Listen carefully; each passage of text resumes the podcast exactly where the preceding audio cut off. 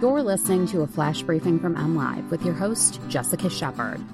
This is Michigan News from MLive for Martin Luther King Jr. Day, Monday, January 15th, and I'm Jessica Shepard. Governor Gretchen Whitmer says goodwill on both sides must stop domestic terrorism. Members of Donald Trump's campaign helped organize the rally held before the Capitol riot and a look at the richest and poorest school districts in Michigan.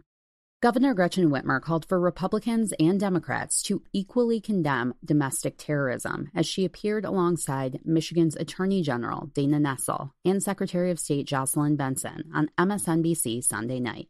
The trio of Democratic officials spoke with anchor Alicia Menendez about Michigan's extremist threats over the last year, including April's storming of the state capitol and the attempted kidnapping of Whitmer in October.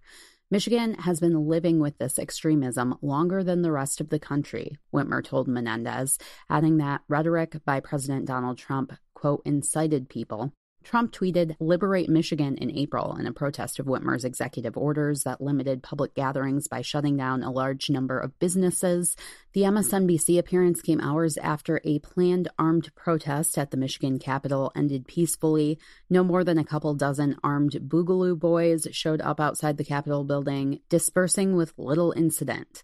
The Michigan legislature will not meet this week due to credible threats of violence, and law enforcement is continuing to patrol the area around the state capitol. Members of President Donald Trump's failed presidential campaign played key roles in orchestrating the Washington rally that spawned a deadly assault on the U.S. Capitol, according to an Associated Press review of records, undercutting claims that the event was the brainchild of the president's grassroots supporters. A pro Trump nonprofit group called Women for America First hosted the Save America rally on January 6th at the Ellipse, an oval shaped, federally owned patch of land near the White House but an attachment to the National Park Service public gathering permit granted to the group lists more than half a dozen people in staff positions for the event who just weeks earlier had been paid thousands of dollars by Trump's 2020 reelection campaign. Other staff scheduled to be on site during the demonstration have close ties to the White House, the AP reports. A week after the rally led to a violent riot at the U.S. Capitol, Trump was impeached by the House of Representatives, becoming the first U.S. president ever to be impeached twice. East Grand Rapids is currently Michigan's wealthiest school district, according to new census data that's based on median family income using the Census Bureau's five year average for 2015 through 2019.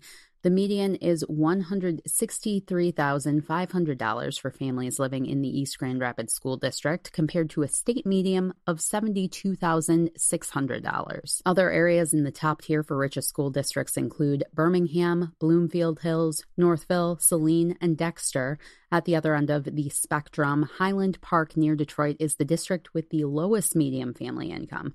The median in Highland Park was $27,882 for 2015 through 2019.